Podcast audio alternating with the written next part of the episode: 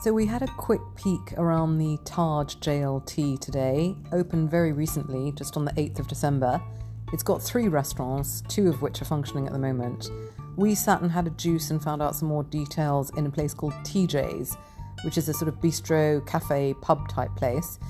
Interestingly, they have a happy hour deal on every day between 5 and 8 pm, where it's 22 dirhams for a beer. That's actually quite cheap for Dubai, or reasonable anyway and a bottle of wine costs 100 dirhams. Also, you could get a fondue for 95. So if you do your maths, uh, for 195 dirhams, you could have a bottle of wine and fondue for three or four people. The vibe's very much inside outside. Uh, on the ground floor, it's sort of distressed brown leather chairs and tables. The other little deal they've got in the morning, if you just want to check the place out, is you could get a coffee and a pastry for 25 dirhams. I didn't, though, having looked carefully at the menu, see any eggs on avo on toast, but that might be coming. The second restaurant that's functioning at the moment is called Shamiana. That word actually means tent, and that's a nod back to the 1970s Shamiana, which I think was opened in the Taj in Bombay. It had a restaurant of the same name.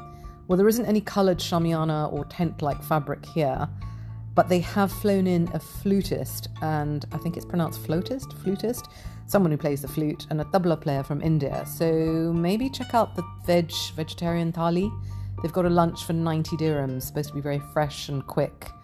That might be worth checking out to see what you think of that restaurant called Shamiana.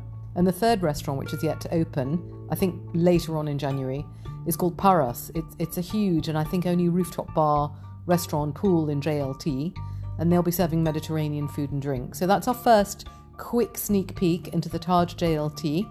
It is now open if you're in the area. Pop into TJ's, ideally between 5 and 8, and check out some snacks and a drink. Stay tuned to the next episode of useful things to know about if you're in Dubai, especially if you like eating.